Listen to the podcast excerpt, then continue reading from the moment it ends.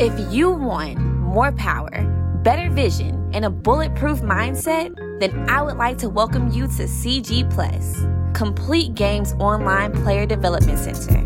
Now, baseball and softball players of all ages and skill levels can access a multimedia experience providing education and instruction on your personal mobile platform.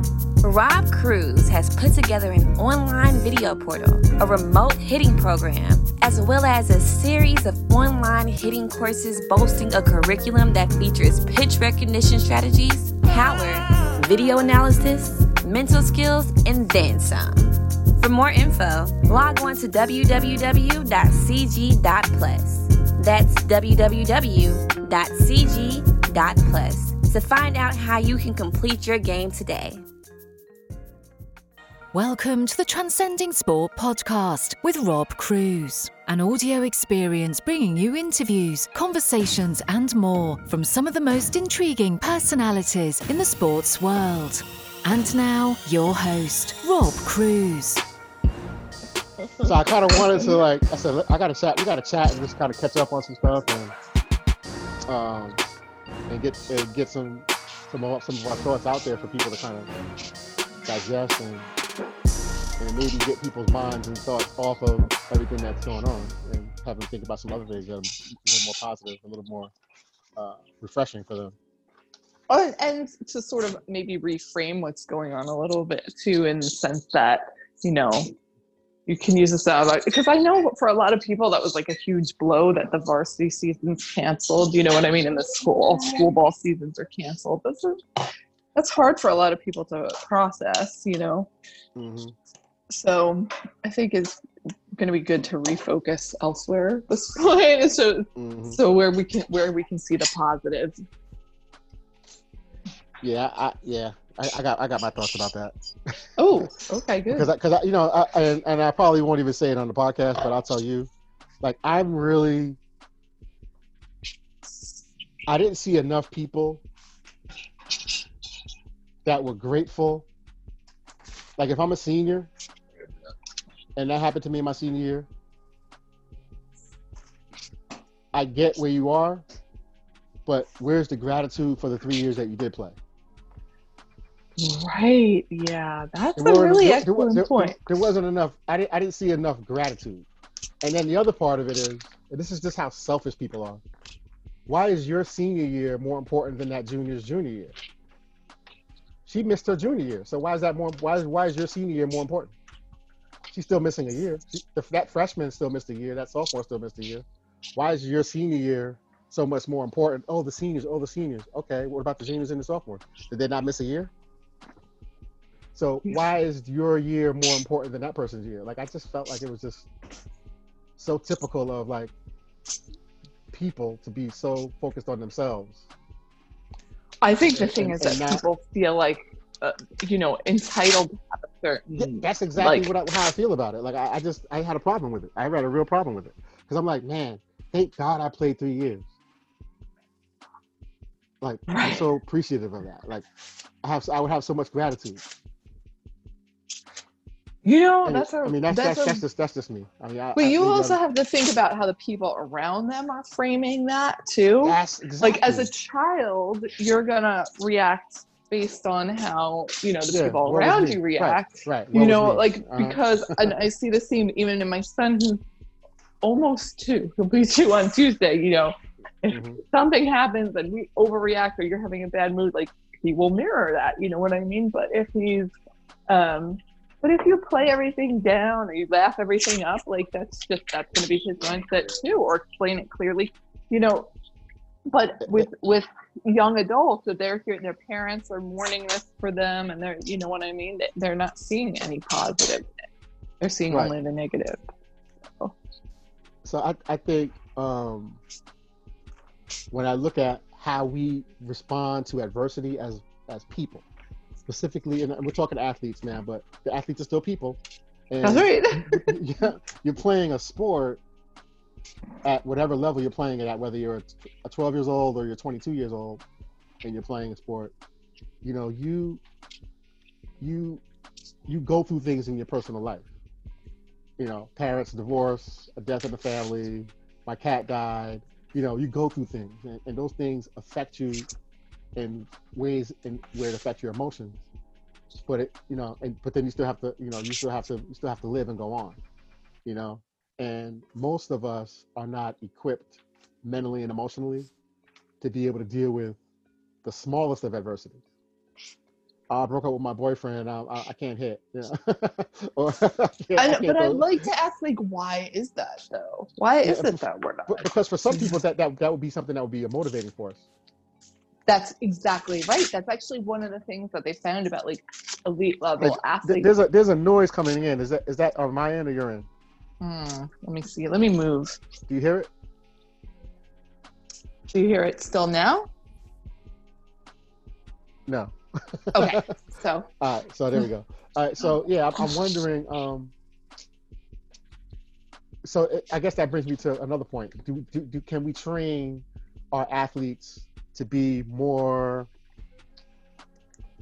resilient to, enough to be able to face and overcome their adversities, and not let it affect how they play? And if it does affect how they play, it affects it in more of a positive way. well, right. if so- to, in if order so, to reframe that adversity, maybe like and if so, and if so, how do reframe do it? Because it's funny. I, I had a uh, conversation with uh, Division One pitching coach a long time ago, who happened to. She also pitched at a really high level, and she couldn't understand one of her athletes. And I was, and I was. And this is, she was, she was younger in her career at the time, so she didn't really. She thought that everybody should be able to do what she can do. so Wouldn't if like like if I that be run through- nice? Right. If I could run through walls, why can't you run through walls? If I could leap over buildings in a single bound, why can't you do it? Right. And that's kind of how that's kind of how her career was. So when she gets these elite athletes into her program, she's like, "Dude, let's go!" Like so, for example, there was one pitcher that she had coached who would give up a home run, put her head down, and then walks the, and then she'd walk the next two batters. But she Which is not uncommon, I would say. that's, that's not uncommon, but at that level, if you give up a home run, you got to strike out the next two batters. Like you have to strike out the next two batters because of the home run. You can't walk Right. the next two batters because of the home run because So then how you're not you- mentally you're not mentally and emotionally equipped for that level. Then you get That's it? Like, right. so so and, and and she didn't understand it, and I'm like, well, everybody's not you.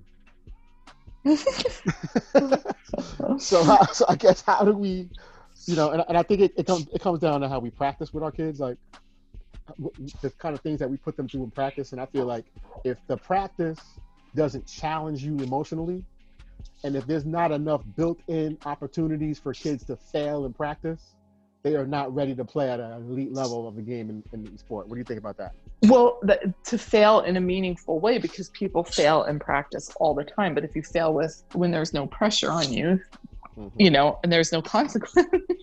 So, so, But- so, you- so you you create consequences and you create failure in up in, in, in your practice. yeah, in the online program, um, Yes. I have a day where I actually just tell them this is your day to pitch with pressure on. You know Mhm. what I mean? Like you have to step up and essentially if you know you miss your spots this way um, then x y and z or you know a lot of people do um, something where if um, you know you miss your spots and like you do you know a scenario where there's a particular count or whatever then the rest of your team has to run obviously that's not going to be happening right now but Yeah, yeah, yeah. you know but basically like something where there is a consequence for you know error because there's there's always error in practice but you know a lot of the time it doesn't have that weighty feel to it that it has in the game Right, that's true. Because you know, for me, like I always I try to end off my hitting sessions with a little bit of a game. And the crazy thing to me is that I'll have a kid for the entire hour that we're there. This kid is hitting line drives all over the place. She's unconscious. She's raking. She's dropping bombs. I'm, I'm obviously it's front toss, but still, she's performing really well and, I, and I'm challenging her. I'm throwing her outside pitch. She's crushing. Inside pitch. She's crushing. I throw her a low pitch for a ball. She takes the pitch. She's in her zone. And then all of a sudden, at the end of the class, I'm like, okay, we're gonna have a little game. You gotta hit. You gotta hit. You know, six straight rising line drives. If you don't, so if you miss one, you're out. And they're either competing against each other or they're competing against themselves. Whatever the, whatever their perception of what they're doing is, that's what it is. And then all of a sudden, they can't hit. They cannot hit a ball hard. I put a little bit of pressure on them, and now it's like, why are you hitting ground balls to short? Why, why are you popping up? What, what, what just happened? I didn't change how I'm pitching to you. I, nothing changed. What just happened? So, and, and I think that that's a microcosm or a small sample of what pressure does to certain individuals. So now the challenge has to be right that we have Mhm. all this time where we have zero pressure. Yeah. So once we are out there, But, but, but I Again. think I, I think dealing with pressure is something that's more like if I'm a kid, right? Like I'm like I'm 10 years old and I'm I'm in my childhood and my circumstances are such where I am I'm challenged in my life. I'm challenged in my nine year old, as a nine year old, as an eight year old, as a seven year old with different things, whether it's playing sports or whether it's I got big bigger older brothers. I, and, and you know I have I have or you've just had a older hard life in general. you can have a hard life, like- but you could have you could be like the younger sibling, and your sister's always beating you. yeah, that's true. So like so like when you and then when you play with kids your own age, you just dominate because you're used to your sister or your older brother just dominating and, and, and like throwing the ball too hard at you. And then you, you, you, you know you just become you become more pe- more competitive. In my experience, the younger siblings are always better than the older siblings. I would say that's true about nine out of ten times. Yeah, I've had one or two, one or two cases where it's the Yeah, yeah, opposite. But yeah, it's the opposite. Yeah, so I, I, I find that, Oh, and I think it's largely because of that. It's because of the adversity of, you know, I got to catch this girl, I got to hit against her, or if I have an older brother, I got to pitch against him, I got to throw against him. Of course, I'm going to be good.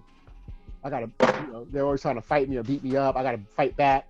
So that I think that kind of creates like an innate just competitiveness in, in, in a person. And it'd be interesting to kind of ask some of the elite athletes what were some of the defining moments because some of these players that we look at them and you see how they have the ability because they were talking about the whole Michael Jordan thing and how um how hard he had it, which is the reason why he could be who he was on the court so consistently.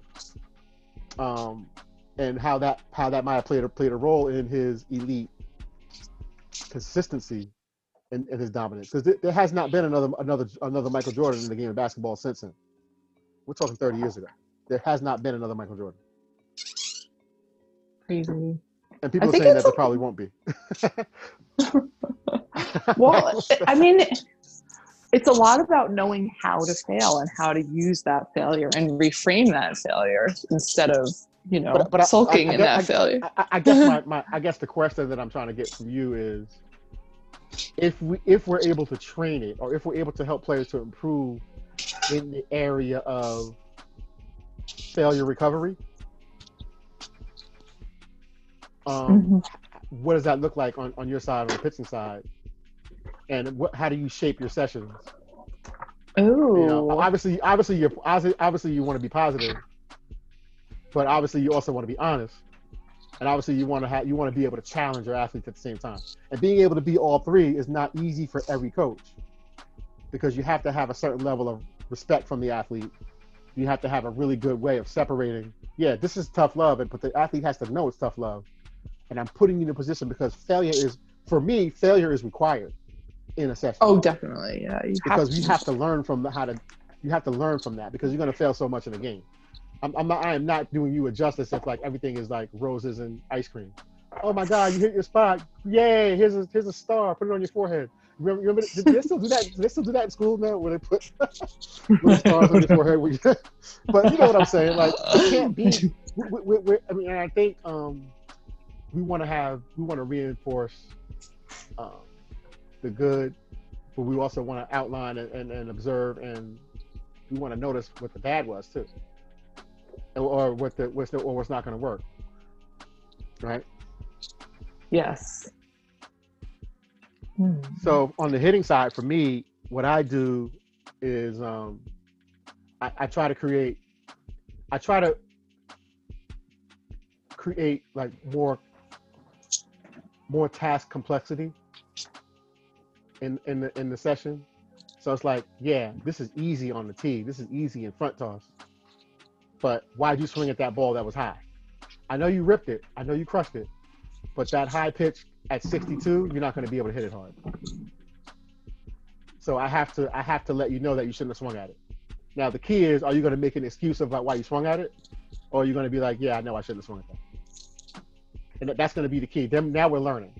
Otherwise, if I'm just throwing balls right down the pipe in front toss, and these kids are hitting bombs in front toss, I'm not really getting them ready for the um, for the game. And then it, it becomes hitting practice. It becomes swing practice and not hitting practice, which is which is a big difference. It's you know what I find is really tough. It- What I think is one of the more challenging aspects as a coach and a player is to just get like sort of it's, it's sort of like that three bears scenario is to get just the right level of mental engagement where you're not overthinking, but you're also not um, avoiding things like strategizing and things like that. And I do think that that's like a really challenging sweet spot to find, you know, for most athletes that we're saying, um, okay, turn your brain off, or maybe you're not thinking enough, or maybe you're not thinking about the right things. And that's, you know, that's sort of challenging to find that that sweet spot. Yeah. So I, you know what? I think I don't think there's just one answer to that question. I think I think it it's about- depends on the player too. It, it, it definitely depends on the player. So, but generally speaking, um, I think that if you create an environment where we are literally mentally and emotionally fa- fatiguing our athletes, and it's it's a workout, it's a mental workout. They create more mental and emotional resilience to be able to be mentally and emotionally resilient in an actual seven inning game. I wonder if that's almost like a physical endurance, though. That's exactly what You I was know what getting I ready mean? to go. I was getting ready, Oh. I was getting ready to go. I was getting ready to say the same thing. It's just Right. like if you add more, if I'm if I have to lift more weight in practice, and in the game I'm gonna have to lift less weight. Me lifting more weight in practice prepared me to lift less weight in the game. Right. That's So exactly. I, what I, I, so I think because I think of the big part of the problem, specifically with pitching, one of the biggest problems with pitching, and I'd love to hear your insight on this one. If I'm a, and and I'm going to give you a scenario. If I'm a World Series caliber college program, World Series level, like if, I, if I'm in that 12 team World Series pool, that's another that's a, that's another podcast. but I, I have a list of 12 teams that are like every year, eight out of these 12 are going to be in the World Series, hands down. But I, that's another podcast.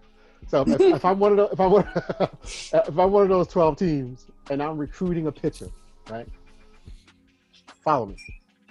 Mhm. I have to recruit the pitchers that have the mental, emotional, and physical resilience to be able to pitch in a tournament style championship. right. Here's an example. Most of the athletes that are coming out of the travel ball culture, because of the hour and 10 drop dead,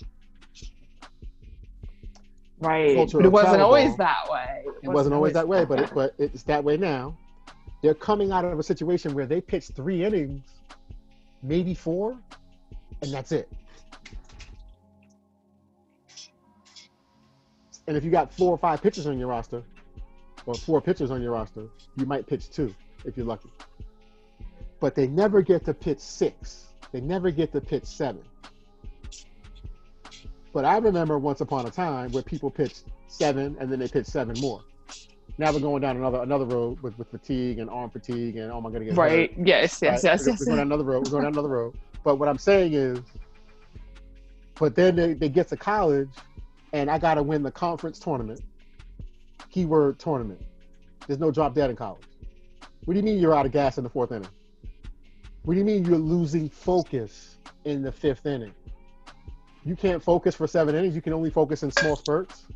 Well, I mean, how much of that is a reflection of what's going on in society in general right now? Is that you know Absolutely. attention spans are shorter? Absolutely. and, you Social know? media, so, short, short attention spans, small video clips. Yeah, absolutely. So it all mean- it all it all contributes. But here's the deal. Here's the deal. And then so I, if I'm going to go to the World Series, I have to win the conference tournament. I have to win the regional tournament. I have to win a super regional tournament. And then the World Series is the ultimate tournament. I got to win four tournaments. Unless I get an at-large bid, that's something else. If I if I get an at-large bid, I got to win three tournaments. And most pitchers are not culturally conditioned from their sport at the travel level, which feeds college, to be able to compete in a tournament-style fashion because they can't go five innings. If they can go five innings physically, they're not able to go five innings mentally and emotionally. And that's one of the problems with recruiting pitching. Because I see what you can do in a small sample size of two or three innings, or maybe even four. But when you're on your 13th, 14th inning of the day, I need to know what you can do. And when so when you're recruiting a pitcher, I thought you know those those teams are getting those pitchers from teams that are competing more than they're showcasing. Because showcase culture is drop dead hour and ten. Competition you play seven innings. What, what do you think about that?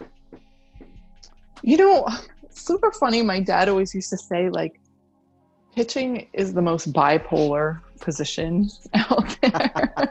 um, Oh boy, I got I got some thoughts on that one. but it's so true. It's like you have these dizzying highs or these dizzying lows, and um, you have to know how to sort of take both with strides and uh, how to calibrate both of those. You know what I mean? Like, like when you're riding on top of the world and when you've had that no hitter in a clutch situation and everything is amazing, you have to understand that you know the next game you might not throw as well and then when you when you feel like you're not doing well enough for your team and you feel like you just want to break down and cry but you have to like muster through it you know what i mean So let me ask you a question. Let me ask you a question. Do you think that can you tell when you're in a session with a kid with one of your players?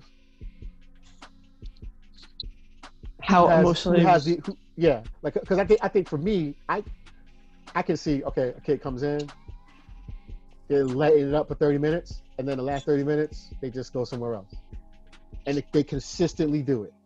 And then I have kids that can light it up for the whole hour, and then I have kids that they get better the last 30 minutes or the last 20 minutes. isn't that interesting So I, ha- I have like three character. I have three um, mental emotional avatars yeah, th- three, three, three characterizations of the different types of athletes that are, that are gonna that are gonna come in or out. Like people who I'm talking about nine year olds that can be locked in for freaking two hours. I'm like, yo, who are you? And then I have people who are like 16, 17. I'm like, dude, hello. They want to hold conversations with people that are walking in the door. They want. I'm like, please shut up, hit, let's go. And it becomes No, like this. You, you get what I'm saying? Like they just Hey, can't Two hundred percent. operate. Yeah. they can't do it. And, and I know it, I get it. It's you guys. You're you're a social person, but you have to be able to lock in. I totally can picture the girl you're talking about because I have those kids too, where every time the door opens, they have to look over and check. Whereas the kids who are really, really in their zone don't even notice that the door They opens. could, they could care less who's coming in. They're in Well, they don't. I think, and I mean, I- I'm sure you can speak to this as well. But I mean, whenever I've had a game where I've just been like lights out or been really amazing, people ask me like, "Oh, did you hear this on the sideline, or did you hear?" And I'd be like, "I have no idea what you're talking about." You know, like because you just you get so locked in and so in that zone that you just you you really have no idea what's going on around you. Like there could be fireworks going off. You know, it could really be anything and So and yeah you have no idea and i do have kids like that too that they're just so incredibly focused that it's like wow so you know what's okay. funny? Um, what, so what I try to do now is I try to pair up my kids when I'm working with small groups with people who I know. Like I'll, I'll take the kid that's always super locked in, and I'll put that kid with the with the kid who's not super locked in because I know there's no way she's gonna want to talk to you. She's too serious. Right. And it's gonna kill you that she won't talk to you. You're like, please talk to me, please. Oh my God, answer my questions. Why are you talking in the middle of a swing? My thing is like, what are you? How are you in a full fledged conversation in the middle of a swing? What is that? so, and here, here's where it becomes interesting and has to be sort of um, made unique for each player because some players the way that they focus is sort of by interacting with their teammates. So I feel like in some cases there's a fine line. Like I don't know if you've read about sort of the different personality types in terms of performance, but like you have the aggressive personality type, which I feel like a lot of good athletes are. And then you have the calm personality type, which I feel like also a lot of good athletes are. But then you also have what's called that distracted personality type, where they sort of like use their interaction with their teammates um, as sort of their their dialogue for their game, and they use that to kind of fuel their performance. And it's sometimes I think difficult to to discern where is that um, you're you're getting some performance benefit out of it, and where you're maybe you know just messing around basically. Yeah. So so uh, so that I understand. I understand that there are certain people who need to crack a joke they need to play a practical joke and you know in the dugout and stuff like it's that. It's part of like the and camaraderie. It, it, it's part of like the it's part of that personality. But when you have a but there's levels to it and there's time there's a time for that. So like you have to be able to like so for example if I'm warming up, I can't warm up with someone like that. right, right. Because I got to get ready for the game. I can't do it that way. Now you're becoming a distraction to me. That's right. Mm-hmm. And I, I have a problem with that because I need to, I want to win. I I, I want to be able to, to be at, at my best. So that that individual needs to be kind of, I guess, monitored by the coach or kind or of needs that because I have to be able to. I, I, can't let her distract other people. So it's like, or him, or we're talking baseball players, him distract other people. That's your personality. You're totally ambiverted, or not ambiverted, or you're totally extroverted. I got you, but we got to curb it a little bit. So because it becomes a distraction to to my to what my team's goals are as a team. It's not like yeah. So how do we take that? Yeah, yeah.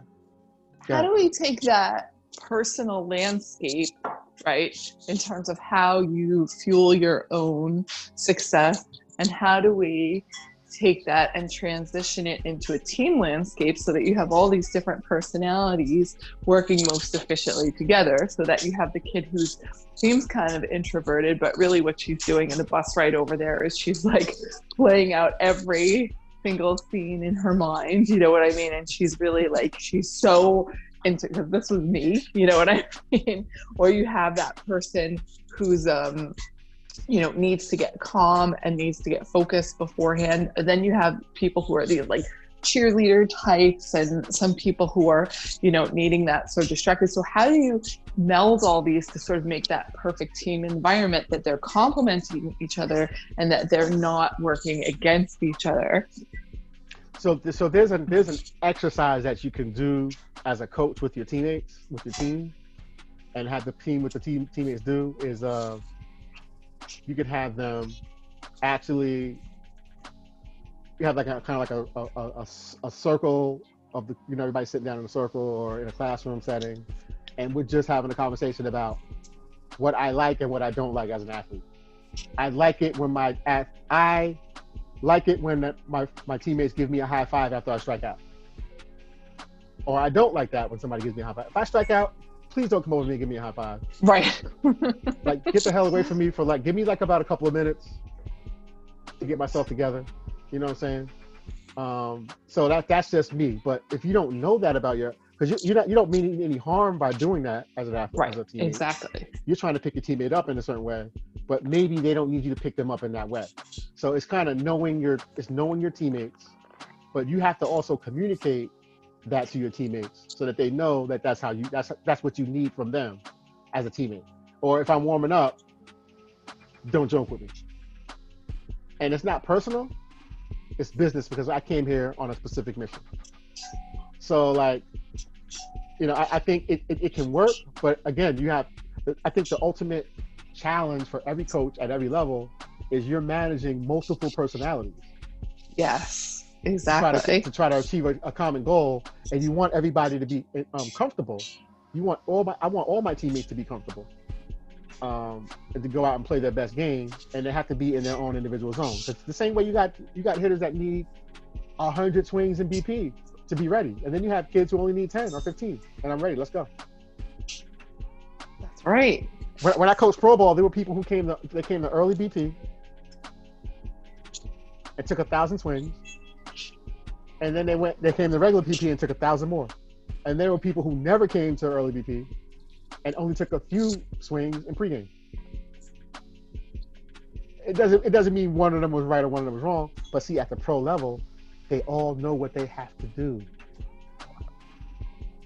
Monica Abbott's warm up is like two hours long. Danielle Lawrie's warm up is she goes out to the outfield and she sits with her legs crossed with her with her Walkman on and does like some Zen stuff. But like, see, see how everybody's different and they know what they have to do. You can't go near her. You can't go near Danielle Lawrie when she's warming up. She's by herself. She's medit whatever she does. I don't even know what she's doing, but it's something that she does. Right? That's what she Right. has to do. Like she knows what she has to do, and her teammates respect that. You get it? I do, and I So- think so, that's uh, uh, yeah. At, at the youth level, I don't know how much of that actually goes on because a lot of it is, for a lot of people, is really social. A specific Oh team. yeah, and, But- but I- I, don't think there's yeah. anything wrong with the, the- seeing I- the I- social aspect. I, I don't think there's anything wrong with it either. I, I, I have no problem with it. I, I- I just and I think that sometimes it, it, there's no balance. It becomes too social. then That's you go exactly into the game, right.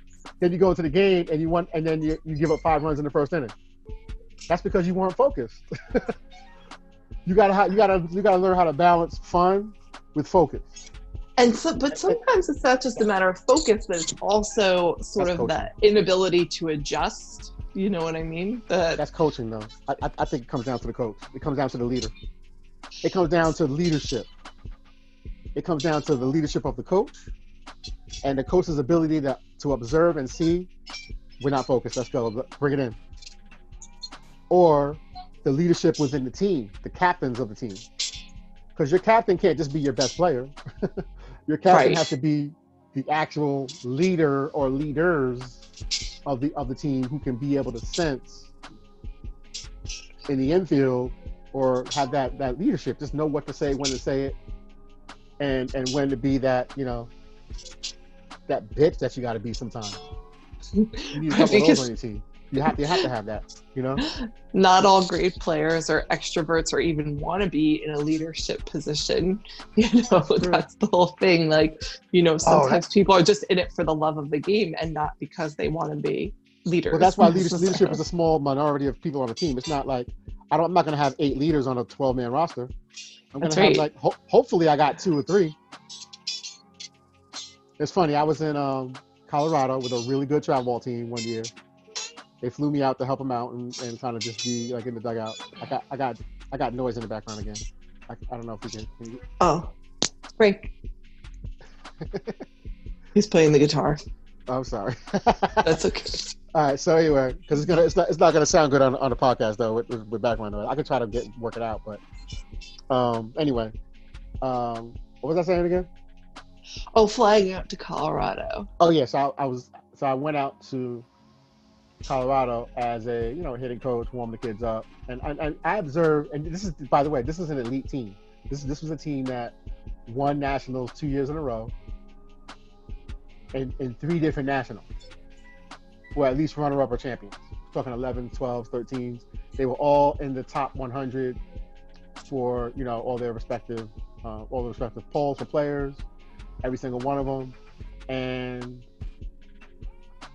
they were in a power pool,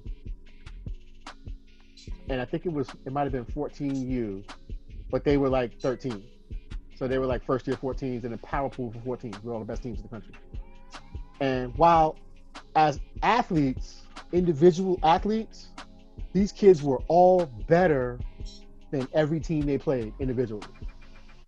Every single team. If you match them up, position by position, our catcher was better than their catcher. Our shortstop was better than their shortstop. Our third baseman was better than their third. You know what I'm saying? Our pitchers Yes. were better than their pitchers. Yet we were losing games. So, so I, of course I'm pissed off, but I had to teach them part of what I, I felt like I, I wanted to do. I wanted to teach them how to win now at this new level. You dominated at the younger level, but now at this level, it takes something different. There's a different formula for winning. And you guys have to be able to figure out how to put together wins and what winning looks like on this new level. And a lot of it had to do with a proper warm up that takes you into the game at a certain level of focus. Because I felt like our warm up was horrible. And but most kids have a, a, a what they they have a certain warm up style that they're used to because that's how they warmed up their whole life. That's true. Yes. And for the most and for the most part, I feel like nine out of ten teams that I watch play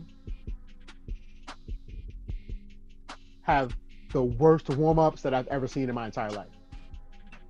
And because of that, their team isn't even ready to play until the fourth inning, maybe the third inning.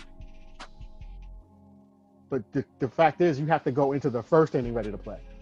And because the warm up was really, really mediocre, they're not even ready to play in the first inning. They're just not ready. And, and that comes down to a, a coach that's willing to literally babysit them in the warm up until they can do it on their own. And, and that's another level. That's another level of leadership at the coaches level, but it's another level of leadership with the players because somebody's got to be able to, to, to monitor the warm up as a player. Like let's pick it up let's go da, da, da, like somebody has to be that person. Like and like you said everybody's not it's not their personality to, to kind of tell their teammates what to do or, or help their teammates to be better. That's just not who i how i am as a person. Right exactly but i feel like the best teams the best teams have that though the championship level teams have that type of leadership you know they say um, um bad teams have no leadership good teams have coaches that are the leadership, and great teams have leadership that comes from the players. Yeah, I feel like that's been true of every team I've been on, basically. That's true. It's definitely when, true of, of yeah. every championship level team has to have leadership that comes from the players. You have to have that. You have to. There's no you're not gonna do it. It can't it can't be done. So I think um and anybody will tell you that. And that's why I think teaching people teaching our kids that in a team environment is important. Cultivating it as an instructor is something else because you know, for me, I try to have these, these you know, I don't have a mentor relationship with every one of my kids. I'm, I do not have a coach mentor. I don't have like a mentor mentee relationship with every one of my kids, but there are certain ones that I do have that relationship with, and I can kind of ask them key questions and kind of challenge them to be better leaders. And what would that conversation look like? You know, Okay, so let me ask you this, and, and, and I'm, I'm, I'm gonna tell you this. What do you think? So, do you think leaders are born or made? Oh, I definitely think they're made. Hmm. Okay. So I I had an interesting conversation with a couple of different people about this. This is a this I think it was like two maybe two falls ago. Um, there was a guy who had wrote a paper.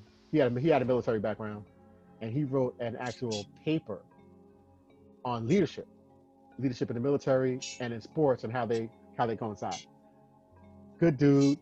Um, um, I actually read it. I, I, felt I felt it was it was it was a great um, a great read. Um, I think that parents leadership is 100% parental if you look at the best leaders and then you look at their parents, you're going to see why they are who they are. And I have I have tons. Obviously, there may be one or two outliers out there, or maybe there may be some outliers. But for the most part, in my experience, what I've seen, when I meet people, I'm like, man, your her leadership skills are, skills are her leadership skills are extraordinary. And then I meet their parents. If I haven't already met them, I'm like, okay, that's why. I remember you saying once a long time ago that for your elite players, that if you could take all their parents and put them in the same room, that they would almost have the same quality, same values, same. yeah. Abso- Absolutely, they're all going to be the same. to this day, I, I mean, I could, I could tell, I could look at a kid and be like, okay, I got to see the whole pack. I got to see the whole package. I, I think coaches know that. Coaches know that when they recruit, they're you're recruiting a family. Well, way back when they used to be able to do a family visit, I remember Danielle Henderson asking her about her recruiting um, experience, and her um, her college coach had actually come to you know see her family. Yeah, I mean it's kind of it's kind of interesting that that's the practice that's been done away with, but um, yeah, I mean you are inheriting the O- o- family. Other for sports, other sports do it. Other sports still do it. You know, softball used to. So I'll give you an example. Um, I, I one of my, I have two kids that I coached in my entire life. That were the two best players I ever coached. Um, one of one of them's name is Maddie Coon, The other one's name is um, Allie Gardner. Right. So Maddie Coon, when she was recruited and getting recruited out of high school, UCLA and Stanford flew to New York to do an in-home visit. I'm talking about the co- the coaches. The coaches flew to New York to do it from Stanford and UCLA Wow. to do an in-home visit. So how long ago was this? Woo! I think this was like 05. Oh, so not like not crazy long ago, not like in the Oh. nineties. four, I don't know, 04, 05. Um, yeah, and and that they actually came to her lesson. They came to her hitting lesson also. I mean, back then it was so different. I mean, it was it was you know it wasn't as. I mean, this, this was her senior year. It was the fall of her senior year. She still hadn't decided where she wanted to go yet. That that doesn't even happen anymore. Oh gosh, no, no. So it's, that was like a whole other world. And then obviously, and then she went on to. She was she she batted third and was the starting shortstop as a freshman in the Pac-10 when the Pac-10 was the Pac-10. You remember those days? That do, was the course. Pac-10. oh my gosh, that was that was great softball. But anyway, but um, yeah. So, you know, uh, in terms of leadership and, and and and how we as coaches can cultivate our athletes better, I don't know that we I don't know that we can. We can help reinforce. I believe it's a group effort. I believe it's coach, parent. I believe it's coaches, parents, teachers. You know, all playing a part in a role. Because when you're a teacher, you you identify special kids in your class. Hey, can you come up to the classroom? I want you to write this on the chalkboard for me. I want you to hand out these handouts to, to the kids. You know, I, I mean, they don't do handouts anymore. They don't have chalkboards anymore. But back in the days, a teacher would identify that kid in the class and say, "I can trust this kid. She's an extension of me. I can give her little things to do in the classroom to also reinforce her leadership abilities too." Have you read of? I see. This is where I think perception is extremely important, though, because I'm a big fan of like psych studies, and I was a psychology minor, so I really like I geek out about that stuff. And there was um, a study that they had done. Um, now I can't remember when, but essentially telling these teachers that they had these particular gifted children in their class, right? And those children were actually special ed kids. Mhm. and then for the um, kids who they say were special ed were actually the gifted kids. And they sort of flipped everything on its head. But, you know, just because they reframed that, everybody bought into that same thing. Like, oh, the special ed kids, they're, they're actually, you know, the gifted ones, and the gifted ones are actually the special ed kids. And they sort of made people conform to those roles because those were the roles that they were assigned. That's what they were that's hmm. what they were meant to believe. So I think it, a lot of it also has to do with what we allow ourselves to believe about our players and what we allow them to think about themselves. You know, and because the funny thing about that particular study is, I, I could be wrong about this, but I think that they actually did test higher, like the special the because then after all this time of being treated like you know they're the gifted and talented groups they started testing higher you know? And i can i it would be an incredibly small sample study but i can tell you that with my foster kids when they when they were assigned to us they were like oh you know these kids they're not bright and they're not you know this and that. And, and my husband and i are like okay you guys don't know what you're talking about because these kids are incredibly bright. And then, of course, the next IQ test they're given, like after they're with us for a couple months, their IQ is like completely in the normal range. It's not low anymore, like all this other sort of stuff. So it's pretty amazing, right? Um, so that's my experience with only two children, but you can imagine, you know, how that happens if you extrapolate it out, you know, I, I had, your entire team. Similar. I had something similar with a team that I coached years ago. I coached a team. I had there were there were there were two teams that I coached. These are baseball teams, by the way. Um, there are two teams that I coached, two baseball teams that were the best teams I've ever coached. And both teams, the dynamics of the team were very diverse. So I had inner city kids, single parent kids, kids who might have been like on a borderline of poverty or whatever, right?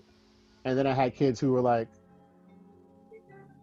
middle class, rich, you know, or whatever, or well off, if you want to say, parents that were educated.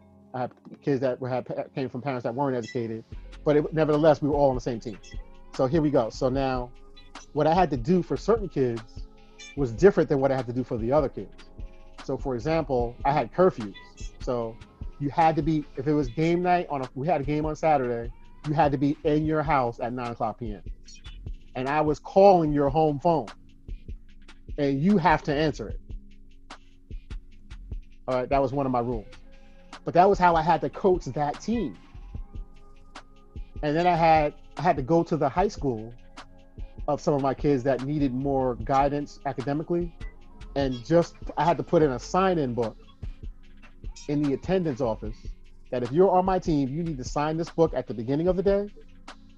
And for some people, I had to have them sign it three times a day, and you had to sign Makes it at the end of the day and I had where you had to have a I gave them like a sheet where your teacher had to sign to make sure that all of your assignments were turned in for the entire week. If they were not if that was not completed, you don't get to play that weekend.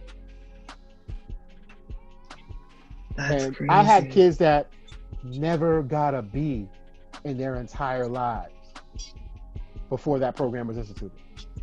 They never got a B. And some of them, when they were getting C's, it was just teachers pushing them through so they wouldn't have to deal with them another year. Like that, that, that, that program literally turned people's lives around. And what I'm saying is, to your point, if you treat people differently and expect things th- from them that they've never had expected of them, you'd be surprised what people can do. That's exactly my thought. And that's exactly where I feel like coaching can change a person's life because, and teachers can change people's lives. And that's the But here's the other, every, every teacher, like everybody, has a teacher that they'll never forget, that's exactly or, right. or two or three teachers that they'll never forget. Every teacher is not that way. Every teacher is not going to go above and beyond. You know, it's, it's not required of a teacher to go above and beyond. That's not something that they, they get paid to do. As a teacher, you decide, I'm going to go. I'm to go above and beyond because that's how passionate I am about what I do. As a coach, I know for a fact that you go above and beyond from what you're doing with your with your with your with your clients and with your, with your students.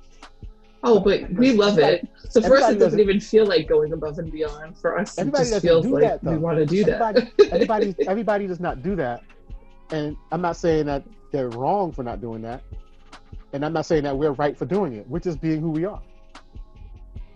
That's true. You know what I mean? Because you couldn't think imagine being anybody else, right? I'm just being myself. It- it- That's I'm right. not trying to go above and beyond. That's just what I do. I go above and beyond. you know what I'm saying? yeah. So it's not like I'm like making a conscious effort to do that. It's exactly who I am. And for the most part, most people are just being who they are. But I think as coaches and and people who are influencing influencing and shaping the molding in the lives of, of the future of the kids we work with, we have to be able to to expect and demand more from our athletes. We have to.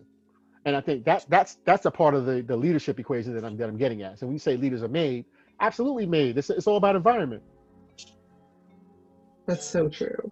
It's all about environment. So when you come in the door, you know, in, in, in, a, in, in a Rob Cruz hitting session, you're going to get challenged. You, matter of fact, you're always going to get challenged. And you're going to leave out of that door sometimes feeling like you want to cry. And that's okay because you're going to have plenty of games where you feel like that, plenty of tournaments where you feel like that. That's true. Yes. But, I, but I'll see you next time. Let's go. Bring your A game. I mean, you, you've never seen me. I always tell my kids this. I'm like, have you ever seen me not have my A game? Have you ever seen? Have you ever came in here and I was different? You ever seen me with a B game? Or you ever seen me come in here and have a bad? You don't even know what I went through that day. You don't know what I'm going through in my personal life. But you've never, you you'll never see it. Oh man, that's so true. That just gives you so much to think about. You will never know. You will, you will never hear me complain. You will never see, oh, what's wrong with Rob today? That's, you have never felt that way when you when you came in the door or you left. Rob was different. Something was wrong with him today. Really? That's never happened in 22 years. You can't find nobody that can say that. I totally believe that. so I'm just saying this is true. But I got that from my mother though. I, I learned that from my mom. Like my environment growing up was like that. We didn't we never made excuses. If I'm sitting on a bench for any team, my mother's looking at me like, why are you on the bench? She's not calling my coach to find out why I'm on the bench. She's asking me why I'm on the bench. You need to get yourself on that field. And that's why it's parenting. Because some parents will create an excuse for their kids and get in the car. I don't know why they're not playing. You need to be playing more. You're better than that person. You're better, you know. This is the dialogue that goes on in people's cars. oh, I know. This is cr- it's crazy. You, you have no accountability. You, you're teaching your child to be have zero accountability. And if you being better than that person is not good enough, this is I'm quoting my mother right now. If you being better is not good enough, then you need to be two times better. I'm quoting my mother. Yes. So there it is. but like I'm saying, like so, you know, I think we we, you know, on, on, on leadership side, like I, I don't, you know, I love the team dynamic, although I don't love coaching teams. Um, Oh, I think like- it takes like- a special person to love coaching. I like practice. I like practice. I'd rather I'd rather go. I'd rather do. I'd rather um, just do practice and then go home and then you guys let me know how the game went. I'm serious. I have no like desire to, to be on the field coaching a team at, whatsoever. I mean, I'll do it and I'm damn good at it too. I just don't want to do it though. That's when a lot of the drama comes out, I think, and that's not something that either you or I are really interested in. I'll do a six hour practice, no problem. Six hours, let's go. Oh, you guys got a game? Uh, I'll try to make it. I don't know. Maybe I'll see if I can make it. I don't know if I'm I'm get there, but oh boy, that's funny. So, um, you got time to talk about some about um, technology and some things you you got coming up with tech- with tech, or, or the things that I'm doing with tech, or, or Um, is that I think podcast? let's maybe, yeah, let's maybe do that for another time because I think that's kind of a different. Let's do it tomorrow. Flow. We'll do we'll do, we'll do a part two tomorrow. Then is that all right? We'll do part two tomorrow. You got it. So I'll, I'll put this one down as part one. Tomorrow we're gonna go into technology, why it's important, why we do it, who we do it for, what do we what do we want to get out of it, and we- can really drop some bombs on that because I got bombs. I'm sure you do too. yeah, ready to go. All right. So Awesome. I'm going to. You want to receive? A, you want to stop recovery? Receive an email